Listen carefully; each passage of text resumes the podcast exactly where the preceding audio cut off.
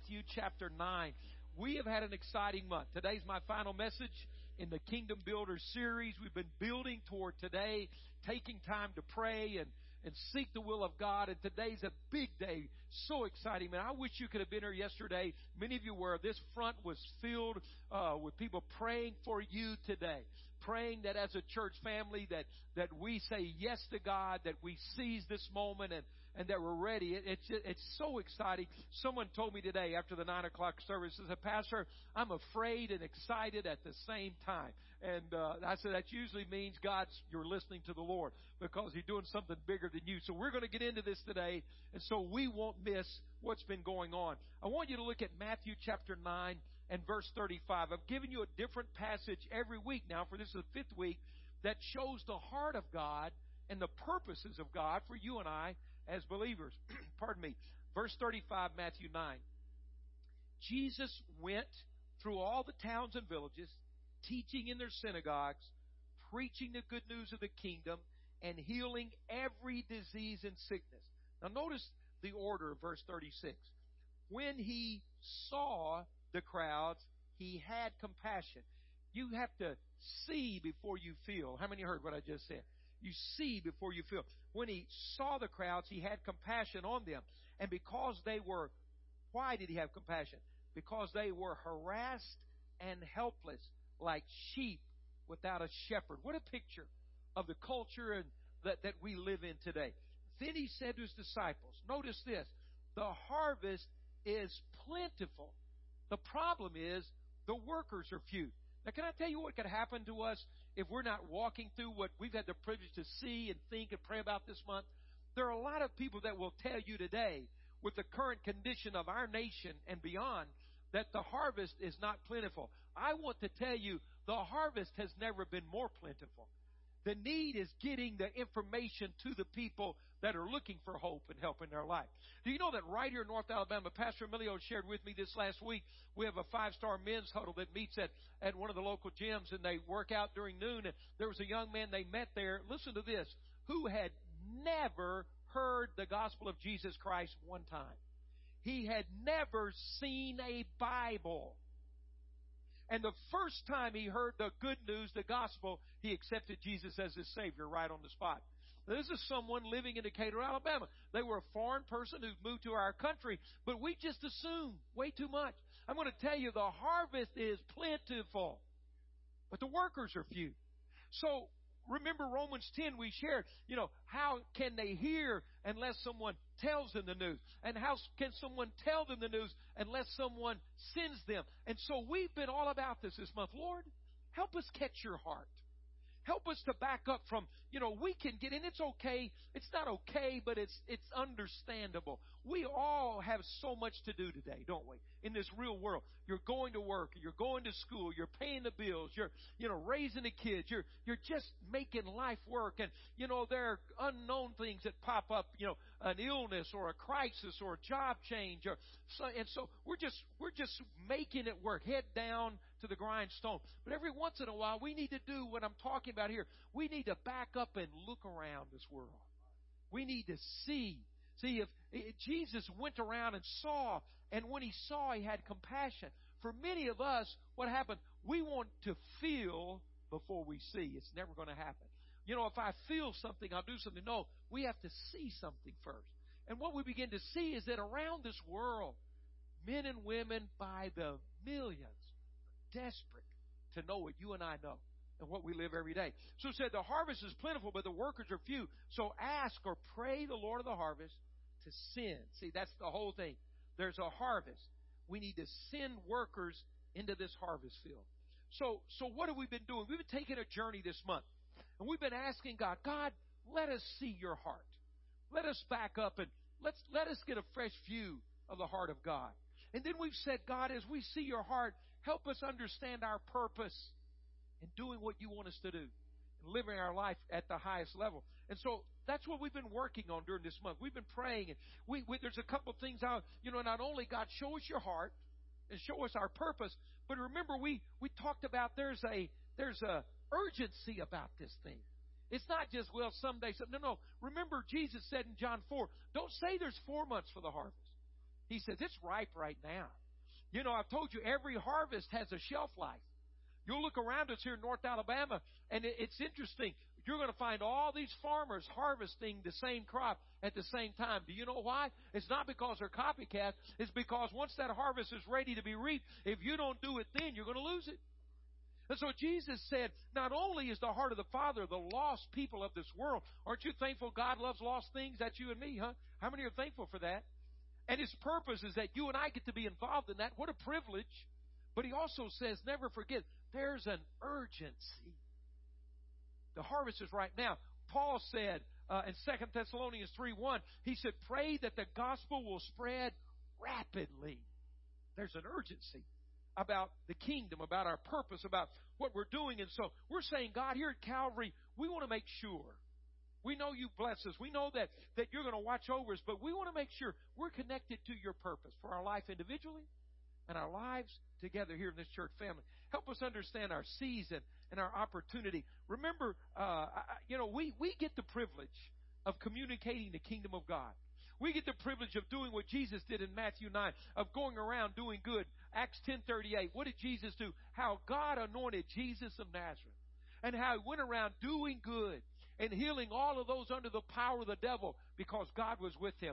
Aren't you thankful we get to go around and do good in the name of Jesus? Anybody thankful for that? We get to serve the city and Jesus and his friends and professional women's outreach and fashion share and on and on it goes and our missionaries and our missions and our dream and We get to go around doing good. We're, we're doing good in the name of the Lord and healing. Releasing his power. Why? Because God's with us. He promised he would. What a lifestyle we have. What an amazing life. No matter what your profession is, no matter what you, where you go to work, where you go to school, where you live, we're connected to the purposes of God. And we, we get to say yes to Him. That's why we're here on this planet. Remember, I asked you some of those big questions that we get to say yes to that I believe everybody on this planet wants to say yes to these things. Everyone I talk to, no matter if they're a Christian or not a Christian, no matter how old they are, they want to say yes to these things. What things, Pastor? Did I do my part? Did I do my part? Did I allow God to fulfill His purpose in my life? I've shared with you in that uh, early as a, as a young pastor, if you would have asked me, what do people regret the most in life? I want to help you. What do people regret the most at the end of their life? Pastor, when you're standing with someone on their, at their deathbed and they know their life is over and time is short, Pastor, tell me, what do you think people regret the most? As a young pastor, I would have been wrong. Here's my answer. I would have said, people regret the things they did wrong at the end of their life, when life is over, the greatest regret is, I wish I had never done that. That's wrong. I've learned something along the way because I've walked with people through many of those times. When people know their life is at end and they're looking back, listen to me, their greatest regret is not something they did. Their greatest regret are the things they never did. That's the greatest regret of life. I hear it all the time, Pastor, I should have done this. I wish I'd done that. I, I, if I had it over to do, this is what I'd do. If I had a few more days, this is what I'd say, Pastor. I, I, I regret the things I didn't do. So what are we saying? We have an opportunity to sit here and think and pray and ask God and, and, and to say, did I do my part? And just do it right now. I think about the young people in this church. What a blessing that they get to live their whole life like this. There was a young couple this morning, brand newlywed, newlyweds, uh, and, and blessed, and just purchased their first home, haven't even made their first uh, mortgage payment. You know, you, can you remember that? You, I remember. Do you remember the first time you bought a house? How many remember the first time you bought a house? Did that scare your socks off? It did me. I don't know about you. I was okay till I went to the lawyer's office and signed papers for eight hours. Like, dear Jesus, they own me, they own my children, they own my grandchildren, they got my blood. I mean, I am wrapped up here. You know what I'm saying? I mean, dear Lord. And here's this young couple. They were here this morning. It's so beautiful to see it. And this is why I knew God was in it. And and and this young wife, she was crying. And her friend said, What are you crying about? Why are you crying? She said, Well, I'm so afraid and I'm so excited at the same time. They said, Why? She said, Because I know what God has asked me to do. And I'm excited to say yes, but I'm scared to say yes. Anybody ever been there? That's when God's working in your life. You realize what I'm saying? And to learn that at that point in life and to live that way, what a blessing. Did I do my part? Did I allow God to fulfill His purpose in my life? Did I live for eternity? Do I really believe? Do I really believe? Do I really believe that God is who He says He is? Anybody believe that? Anybody besides Edward? Anybody else believe that? Anybody? Do you really believe God is who He says He is? Then I got to ask you the next question. Then you do you really believe He will do what He said He would do? Okay, that's a, that. Those are two fundamental questions. Do I really believe? Do I believe that? Am I am I going to live life bigger than myself? Did I leave a mark or a legacy with my life? Did I live a life where I want my family, my friends to say, "Follow me as I follow Christ"? Live like I live. See? Did I live my life with no regrets? It's an amazing, it's an amazing opportunity. You know, that's why we're here at Kingdom Builders. Because we said, you know, Lord, we want to make sure that we're going to reach as many people as we can, as quickly as we can in your name. We're asking you to help us. We, we're praying to be more proactive. I said, you know, we've been reactive. This has been an incredibly generous church. I want to show you a couple of things in a moment. But really, we've been reactive. Now, remember when I told you reactive is better than no active? Ever, I've been in the church of the no active. You ever been there? No names called. But I want to, I don't want to live like that. I'd rather be reactive than no active, but I'm learning the best thing is to be proactive. I believe God knows about tomorrow. Anybody believe God knows what's going to happen tomorrow? You believe He knows how to get us ready for tomorrow so we can say yes first? Don't you want to live that life? I want to say yes first. I don't always I don't always want to be the guy that says yes last. I want to say yes first. I want to line up be the first one when God says, Who can I count on to do this? Lord, here I am. His scripture, he says, I looked to find somebody who would fill in the gap, and I couldn't find anybody. I don't want him to look around North Alabama and look at our assignment and our purpose, his plan, and say, nobody said yes. I want to be first to say yes. Anybody want to be with me in that thing? That's what kingdom builders is. It's a proactive way to be first, to say yes to God. And so, what are we going to do? Kingdom builders is a way we fund the kingdom. It's a way to bring provision for the vision. It's an understanding of how does the economy of God and my money and finances and ministry work. It, it sets you free. It, it, I'm, I'm going to show you in a moment the blessing that comes when we really get this.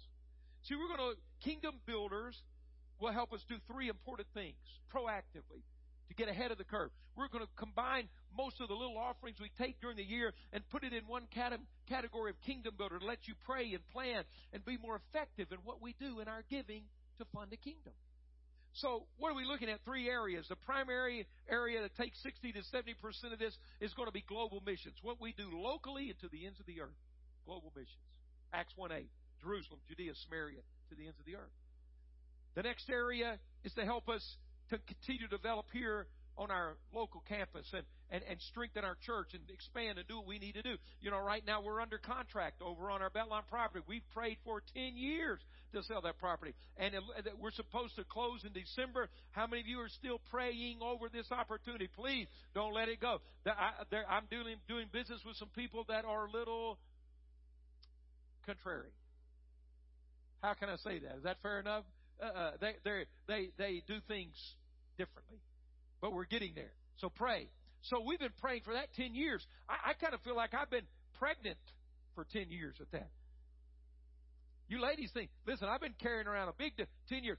Listen, just think how big this baby is we're going to birth it's taken 10 years to deliver. I'm like, you know what I'm saying? I've been incubating and praying and developing. Come on, you've been doing it with me. We're about to birth a 10 year miracle. Come on, let's thank God for that. 10 year miracle. Hallelujah. Yeah. Well, listen to this. What if God would so bless us and we would so say yes and so get this that the next time, come on, you got to get this, we don't have to wait 10 years. Because we're ahead of this game. Everybody understand that? We got to keep the mother church healthy and growing so we can take care of everything else. You know, it must have been a lady. I read a t-shirt that said, if mama ain't happy, nobody's happy. Come on. What lady printed that shirt? Come on. I know one of you had to have done that. Mom, is that true? Kind of true around the house, isn't it? Mama's not happy. Nobody gets happy. Keep mama happy. All right? I'm going to help you out. Keep mama happy. All right. So what are we learning? We're learning we got to stay strong here. So global missions, local church expansion, and raise them up, raising up and developing future Christian leaders. We have to keep raising that generation up, getting them educated, connected, prepared, and ready. So let me show you something real quick. Or, or I don't, I didn't make a slide on this, but just very quickly, I want to, I want to go through this. I want to say first, Calvary family, I want to say thank you. I want to say thank you for everything you've given and all that you've done so that Calvary Assembly can do the things that God's called us to do. I recognize it. I honor it. I say thank you today. I want you to hear that. In fact, would you turn to the person on either side of you and just tell them thank you? They're a special person. Tell them that. Say thank you. Tell them thank you. Can I tell you what we're doing right now? The progress. Listen closely. I'm going to go through this real fast. This is this is what this church is doing now. Aren't you thankful that we're not saying we're going to, we're going to, we're going to? Aren't you thankful we're not saying someday we're going to get after this? How many are thankful this is going on right now? What I'm about to tell you. You ready? Okay, listen to this. We have two dream centers, two outreach centers that are both miraculously given to us by God. Both of those campuses were given to us debt free without a penny to pay for that. Given to us to do the work of the Lord. I believe that's because we were faithful first and God bless that, are thankful for that. But listen, in just the last three years, let's just go three years. In the last three years, between these two Dream Center campuses, over 600 people have given their life to Jesus Christ on those premises or in the outreach. 600! It's amazing. I want you to get this. It isn't a little thing, not a little bit of food. At this point, we've been at it a lot longer than the Decatur Dream Center. I want you to understand that through what you guys have been doing in the ministry of this family, there have been tons, T O N S, tons of food handed out right here in North Alabama to people that are hurting. Last year there was a water crisis in in uh, Lawrence County where Lawrence County Dream Center is located. Naturally, Lawrence County. Anyway, so there was a, a water crisis, uh, contamination there, and what happened? Uh, people were scared and frightened. What can we drink? Is there water available? The Lawrence County Dream Center that God had blessed us and helped us to get in place, distributed more water to hurting people in Lawrence County in the first few days than any other entity in that county, government, local church, or anything. We were right there on the spot helping. Isn't God gracious? Dozens. I, mean, I don't know the numbers of people who've been healed and the backpacks we've given to kids that go to school. We fill them up on the weekends with food so that they have something to eat when the, when they can't eat the meals provided at school. Just hope. There's recovery ministries for women and for men and families have been changed and put together, men and women's lives. Then we go to global missions. The heart and soul of missions around the world are the missionaries, the boots on the ground guys. That's the heart and soul. If they're not there, the work isn't happening. The people that are there making it happen. And we're supporting them.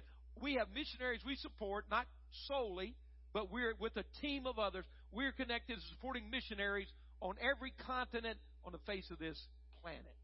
That's happening now. Speed the light. It's our giving that our students do that's providing vehicles. I showed you the operate the the uh, rescue vehicles or those caught in human trafficking and and uh, the vehicles taking food and supplies. We're doing that. Chi Alpha. I am tired of the campuses of America being the place where 70% of our church kids are turning away from their faith. I say take the campuses of America back for the gospel of Jesus Christ and let's do something instead of sitting around whining about what's happening there. The most liberal places on this planet are the secular college campuses. Now, I want our kids to go to college. I want them to get their education. I want them to excel. But I will be whatever you're supposed to say when you're in church if we're going to let 70% of our kids get taken off their faith by those ungodly professors that wouldn't know God if He sat on their lap. We are going to raise up kids Am I fired up? Yeah, I'm fired up. We are going to raise up kids that will win their campus to Christ, and we're going to put a Chi Alpha ministry on those campuses and change this thing for the glory of God. I'm tired of. Yeah, I'm tired of people talking about how bad it is. We need to do something about it right now. All we do is gripe. Let's build something on those places and change this thing.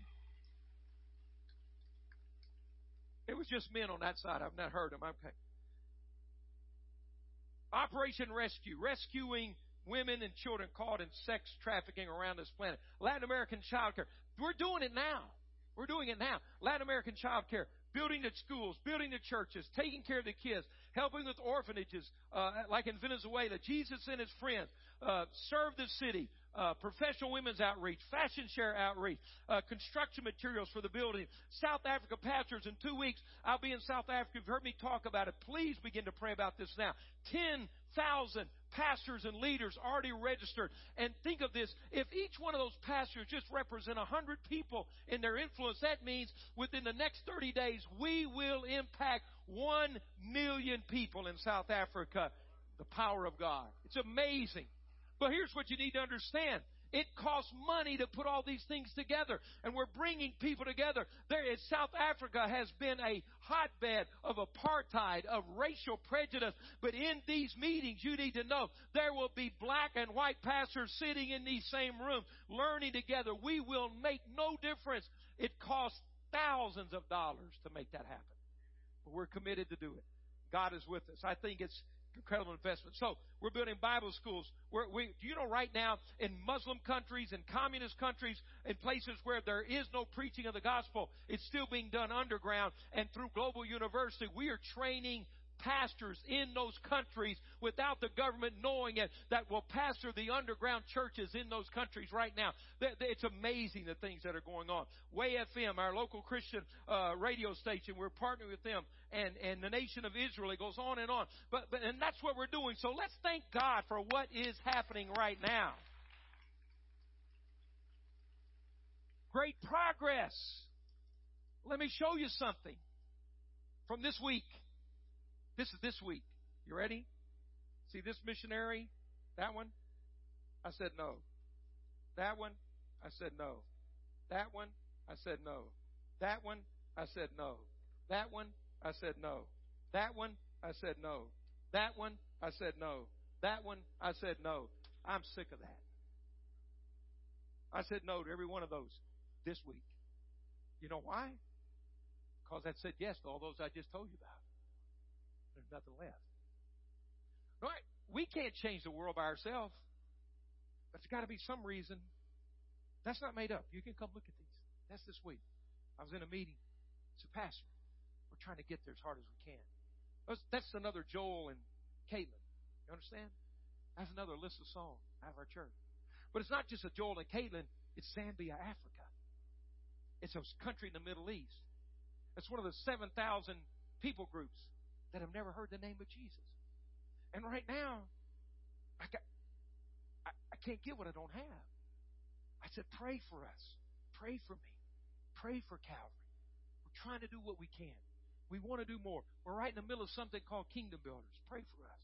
Those are the those are the things that we're looking at. So so that's why we're doing what we're doing. You say, Pastor, where did you get this figure last week? You said, kind of, I, I saw the, you know, the rock the world look, and it's okay. It's good to get your world rocked. It causes you to pray. When the boat's sailing smooth, you sleep. When it's the storms, you pray. You, you know what I'm saying? So I rocked your world a little bit. I said, I believe God wants us to give $180,000 this next year, over above our tithe, to kingdom building. Why? Well, it's laying here on the floor in front of you right here. That's why. I did the math. I calculated, I added up. That's what it's going to take to take us to that next level. To say yes, to do this. And I believe that God is big enough to make that happen. Can anybody say amen with me today? I believe God is, is God who can make it happen. I believe that God is a God who's able to do it. And I believe God is going to help us do it. I want you to turn to Malachi chapter 3. I want you to, that's the last book in the Old Testament. I want you to go to a familiar passage, and I'm going to tell you something you may never heard about this passage right here. I waited for this. I've been challenged with this today from Pastor Robert Morris, who pastors Gateway Church in the Dallas Fort Worth area, probably one of the greatest men to teach on giving and tithing and offerings in our generation. Some great insight. I was challenged with this. I had to I had to sit down and think about this. I don't know how they say it in Alabama, where I grew up with all the rednecks in Arkansas. Don't comment. Uh, they would say, I had to chew on this for a little while. Anybody ever heard that term? You know, you don't understand what that means? Chew on it for a while? Okay, well, some did. So let me let me go millennial for you. Let me think for the millennials and how go to Starbucks, get your latte, sit down, and do what you do there. Think about something. You know, think, think, meditate, think, do something, and and see what God will talk to you about. All right. So, I want to share something with you here. While you're finding that place, Malachi three, let me say something to you for just a minute. Can we dream together for a minute right now? Let's let's dream. Everybody, will you do that with me? Will you, will you really finally let go of all this stuff and just dream? What if there were no limitations? Let's dream for a minute right now. What if you could do whatever your greatest dream was you ever had to do for God? You know, the biggest thing you ever dreamed. What if you could do that? Dream with me. Will you dream with me? Come on, just let go and dream. You know, life just pushes all that stuff down. We need some dreamers in our lives, don't we? The Bible talks about God giving you a dream. So I want you to dream with me. Just what if? What if? You remember I've told the joke a couple of times or repeated it. It's funny. It, as only Jesse Duplantis could say. Taking an offering. I remember one time he said, "Hey, reach over there and grab your neighbor's purse and give like you always wanted to give." We kind of understand that what that means, don't we? But really, that's not a good idea because that's called stealing. But here's what I'm saying to you today. Listen, I'm not asking you to reach over and grab your neighbor's purse right now. Listen, I want you to reach over and look inside God's purse right now. You got me? And dream. Here's where I made a fundamental mistake in some of the dreams God gave me. And once I learned this, I picked them back up again. And they're happening. Here's what I mean. Maybe you've made this mistake. Come on, are you dreaming? Think about the biggest dream you ever had for God. I don't mean crazy stuff, for God. Think about God, what if I could? I wish I could. Have you ever talked about Phyllis and I? We love to give. We talked about it. How great would it be if we had this amount of money? We could give this kind of money. So just dream for a minute. All right? We're not looking in grandma's purse. We're looking in God's purse right now. I don't know if God's got a purse, but work with me, all right? That's where we're looking right now. Here's what I had to learn. I made a fundamental mistake with some of the dreams early on in my life. Because God would show me something was so big, and I asked the wrong question. Listen, this is what I said. I said, God, how could I do that? That's where I made my mistake. Because I was trying to understand how an unlimited God would do something through a limited man. Everybody with me? See my mistake? God would show me the dream, and my response was, God, how could I ever do that? I want to, God, but I don't know how I could do that. And finally, I began to realize it was bigger than me. It was not just what I could do. Maybe it's what I could do if I got together with enough people and what we could do together for God. Or maybe I had to become to realize that I had to help somebody else get there. In other words, this is what I've discovered. There may be something I want to do for God, but I have to realize what I can do and what I cannot do. And so maybe what I need to do for this dream, if I can't do it, maybe I need to go find someone who can do it and help get them there. See, maybe I need to do what I can and God will connect me with somebody who'll do things I'm not able to do. You see that? Uh, I'm going to read Malachi 3. Don't, don't, don't miss it, all right? I know it's timed out on your device. We'll come back. Stay there. See, the illustration of this to me, the greatest is King David. David wanted to build a temple for God. David loved God. David loved the presence of God. He was one of the greatest warriors. This dude was bad to the bone. I mean, he was he was MMA and he was Conor McGregor and Floyd Mayweather and your favorite Xbox dude all together in one package. This man was bad to the stinking bone. You understand? When he was a teenager, he killed an eight foot giant with a slingshot. And to show he was bad, he cut the boy's head off with his own sword. I mean, this guy, you understand what I'm saying, has got it. He was something else. And not only did he do that, he wrote songs and worshiped God. Now, come on. Look at this whole man. I mean, what a guy. He loved the presence of God. He sang about the presence of God. He loved it. But he became king and he said, I'm tired of me living in a palace and the glory of God's in a tent. I'm going to build a place for God. And it was he's just dream, his passion. See, I'm talking about your biggest dream, your greatest dream. David said, I want to build a house for God where people can worship from now on. I want to build God the grandest temple that's ever been built. And when he first went to the uh, to the uh, prophet, the prophet said, "Man, that's a great idea, David. Do anything that's in your heart." David, yes, I'm going to do that. And that night, God tapped the prophet on the shoulder and said, "You spoke, but it wasn't from me." He said, You go tell David it's a wonderful dream, but he can't build it because he's been a man of war and he's shed so much blood. Somebody else is going to have to build it. Now, for many of us at that point, it would have been like, Oh, man, we take our toys and go home.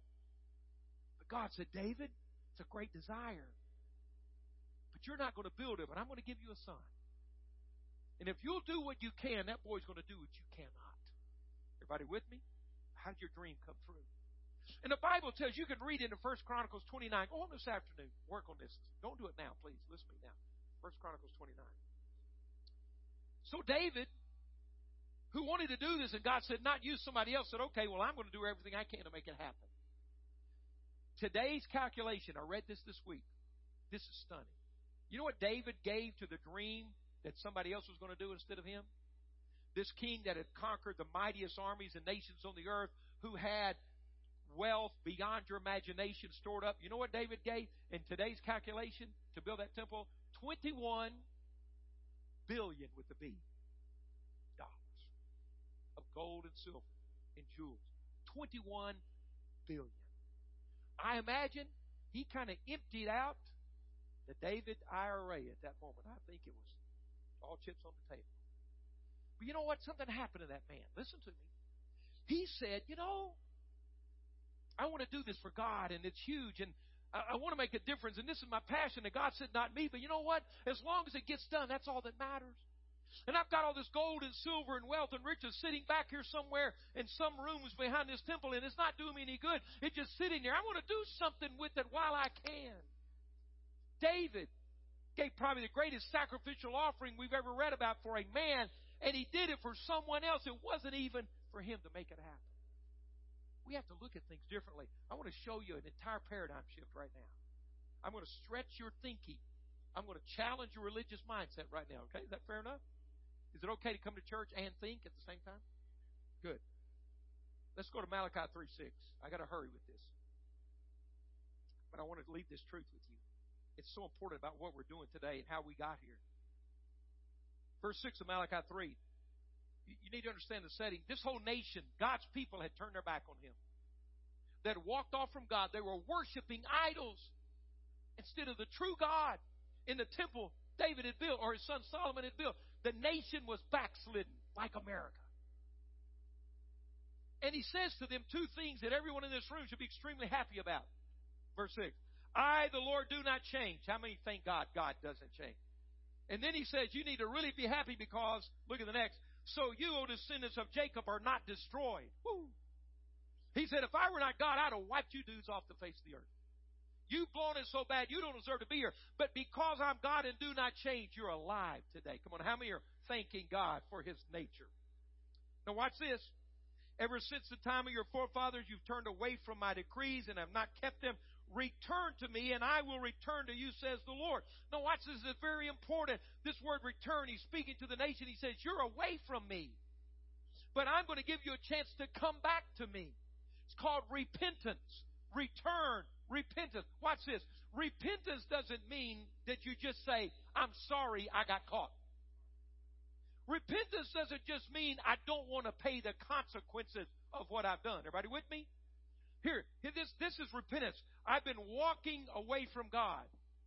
When I repent, I stop and turn and walk in a different direction. Until I turn, I have not repented. Watch this. Let me show you this. Let me help you. This is one of the only prayers God cannot answer. Watch this. Oh God, say I'm walking away from me. Oh God, would you forgive me for what I'm about to do? You get that one? You, you can't like bankroll your forgiveness over there. You just, you did it. You planned on doing it. You can't pray in the front end and then go, oh God, forgive me what I'm about to do. Let me show you how God forgives you. God, I repent. I return to God. See what? Now watch this. Did, does does watch this? This is very important. Did God love me more when I turn this direction than when I'm walking that direction? No. Did you get that? Does He love me more running to him than running away from him, I'm not going to rattle your brain. No. He doesn't love me more running back than he loved me running away. But he can't show me his love running away and bless my disobedience when I'm running in the wrong direction. Does that make sense? He loves you, period. But He can't find you till you start finding Him. God, I return to you. I'm sorry for what I've done. And the blessing goes over here. And God looks better on this side than He did on that side. But remember what He said I am God and I cannot change. That's why you're alive. Why you were walking over here being foolish, I didn't kill you. I just had to wait on you. Does that make sense?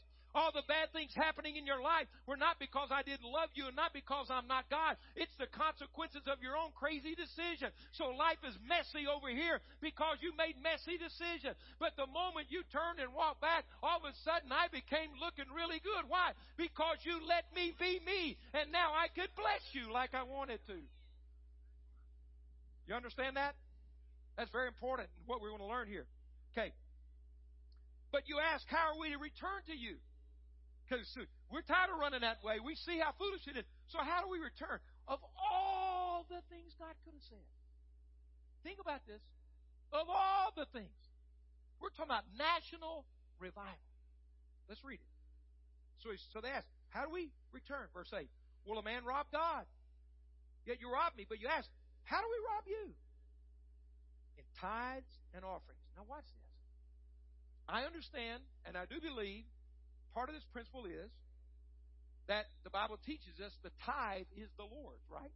So the Bible says. I didn't say that. Some preacher didn't say that. That's not to raise money for the church. That's what God says. The tithe is the Lord. So if I take what's His and don't give it to Him, you, you could say I've robbed God. But I don't think that's really the essence of this meaning. Because watch this. He says, in tithe and offerings. Well, the tithe is the Lord's, but the offering is yours to do as you will. It's called a free will offering.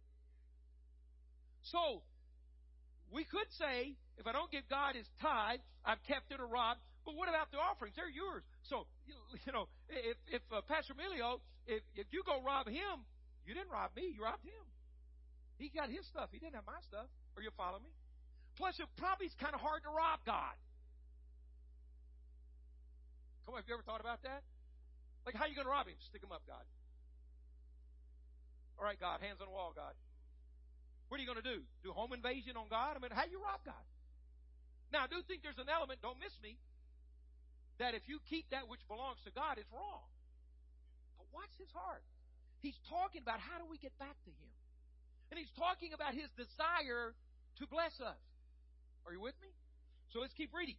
So he says, How do you rob me? Well, in tithe and offerings. Well, how did, what does that mean to rob God? Keep reading. You're under a curse, the whole nation, because you're robbing me. So what happens? As long as we are keeping from God that which is His, listen, as long as we are walking away from God and living out from under His blessing, if I'm not blessed, then what does the devil do? Curse me. So watch this. So what what are we robbing him of? Let's keep reading. He says, Bring the whole tithe into the storehouse, verse 10, that there may be food in my house. Test me in this, says the Lord Almighty, and see if I'll not throw open the floodgate of heaven and pour out so much blessing you will not have room enough for it. That's what the Bible says. I will prevent the pest from devouring your crops. That's that, those things that rob your income and your livelihood and your work. For them, it was agriculture. There's many things for us today. I'll prevent that from happening says the Lord Almighty, verse 12. And look at the bottom line. What happens when we get back and return? How do people look at us? What do we look like? Then all the nations will call you what? Blessed. For yours will be a delightful land, says the Lord Almighty. Now watch this. Here's what I think we need to say. When we withhold his tithe and our offerings, because we're running from him instead of to him, we rob God of the opportunity to bless us. I believe that's exactly what we're seeing here. Certainly, holding the tithe away from God causes the blessing not on us and curses and things can happen. But listen to this. I'm telling you, God's saying to his people, he's saying to us today, that he's looking for a chance to bless you.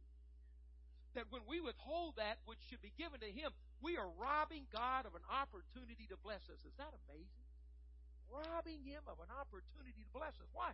Because you know good and well, if your kids are going crazy and rebellious and, and, and running over here and you just keep blessing them, you are enforcing their bad behavior.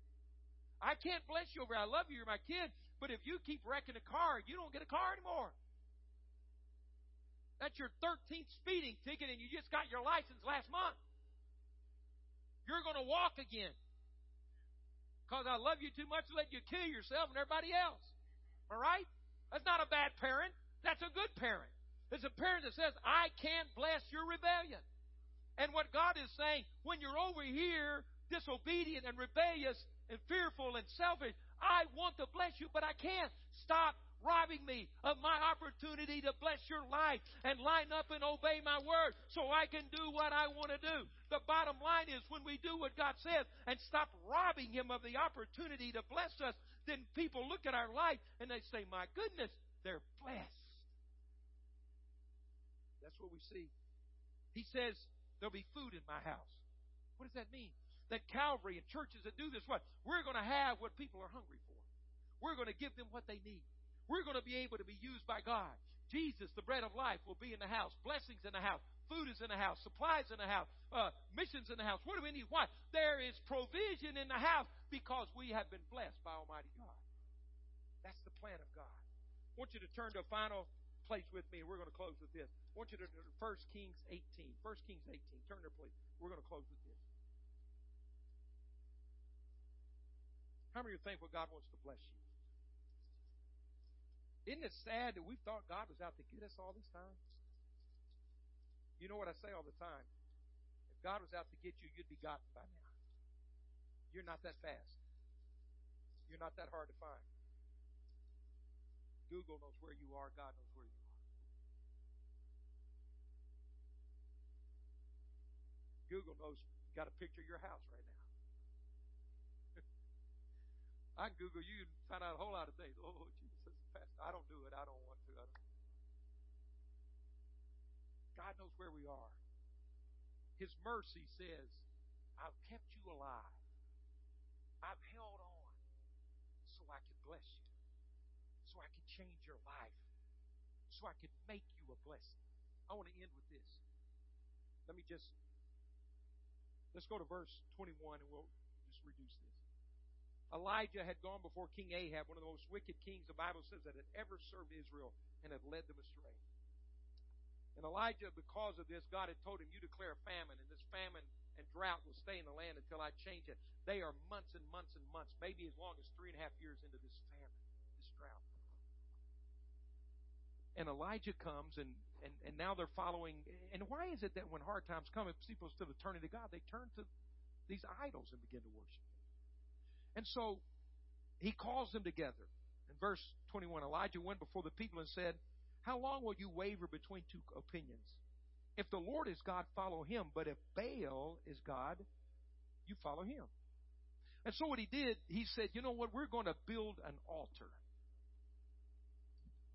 Now theirs was made out of stone and ground, dirt. They built an altar. The Bible says the whole nation had gathered there on Mount Carmel. He built it. Now Elijah, he was another one of these bad dudes, man. We just need some more bad dudes in the name of Jesus. Come on, can somebody say, man? And dudettes, lady, you're in the thing, if that's a word. I mean, just folks that aren't afraid for Jesus. So Elijah says, okay, here's the deal. There's 850 of these prophets that had gathered that day. It's all right, you go first build the altar, cut up the, the sacrifice, the bull, they put it on it. Say, go, okay, you go, go. Start praying. Talk to your guy. Talk to the guy. Oh, and they pray all day and they yell and they scream and they cut themselves and they go through their deal. And man, Elijah, you got to understand, whoever loses this thing's going to die. This isn't just like a bad day on Facebook. This is your dead. He's not going to be defriended. He's going to be beheaded. You understand what's going on? So they pray, and Elijah's like, like Elijah's like, man, he's, he says, so maybe he didn't hear you. Pray a little bit louder. He's by himself. King hates him, queen hates him, they hate him. People won't say a word. Then he goes, he so he says, you know, maybe he went to the porta john. I mean, just wait, he'll be back. Maybe he's going. I mean, this guy's just he's smack talking, throwing shade. I mean, he's standing there. You understand what I'm saying? So he said, Okay, you done? They said, We're done. We're tired. We prayed all day. Nothing happened. He said, Okay. Now Elijah knows, so he backs up. he said, Okay, I'm going to pray now. He said, Before I pray, though, however, let's do this. Cover this thing with water. Just pour water it. Now, in a drought, what's the most expensive, precious commodity that exists? Water. All right, so what does he say? All right, you ready? Just cover it with water. They pour it all on there. Now, you know, it's just like it's just like a church getting ready to do something for God. Are you about to say yes to God? And there's always going to be somebody that says, "What? Listen to this. Well, you know, you ought to give that to the poor around here. What do you think we're doing?" That's always a favorite thing somebody says that don't want to you know, make about a church. Well, I think I don't know why Calvary built that building. They just give it to the poor. Well, so we can come here and have church and do something for the poor besides you just talking about what you're going to do. That's why we built the building. All right. So anyway, poured water all over. He says, okay, do it again.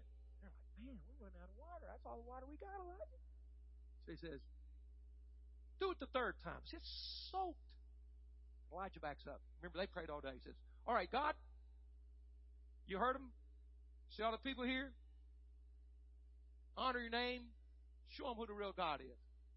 Boom! Fire falls from heaven, burns that bad boy up, licks up all the water, and all the people jump up. Remember, they wouldn't talk while they go, The Lord, He is God. The Lord, He is God. Like he's saying, Wilbert, say it. You're going to burn next. The Lord, He is God. The Lord, He is God. All you kids, be quiet. Say, The Lord, He's God. The Lord, He is God. Everybody got real serious real fast when fire falls from heaven. Watch this, though. I want to show you something. Elijah made an altar, a place of sacrifice, where he took the most precious commodity, the water they had, and he poured it all out. And there were a lot of people saying, He's going to be thirsty. He just wasted all that water. He just gave too extravagant of a gift. He just did too much. But he built an altar. By the way, look what's carved on this altar. What does it say? Soul. Right? See that? Yeah, that's carved on the heart of God. Soul. That's why we're doing what we're doing. That's what this whole thing's about. And he said, so he built an altar and poured water on it. But guess what happened after the fire fell? Remember, it hadn't rained for three years. And all of a sudden, Elijah bows down and begins to pray. And he prays, and on the seventh time, his servant said, I see the cloud the size of a man's hand. He said, If I were you, I'd take off running right now because rain is coming. Do you see that if you pour out what you have on an altar of sacrifice to honor God, and you put your water on that altar, God Almighty will throw open the windows of heaven, and what you didn't have enough of, God will step on your altar and throw enough water on you that you better run for life or you're going to drown. God is able. That's what this means. God, if I do what you say, if I build an altar, if I say yes to you, if I pour out my best, if I sacrifice, what's going to happen? God said, I've been looking for a chance to bless you, and I'm going to happen in your situation. And by the way, the whole nation came to God, and lives were changed and harvest happened and crops began to grow again. When we say yes to God, it shifts everything in the scope of our life.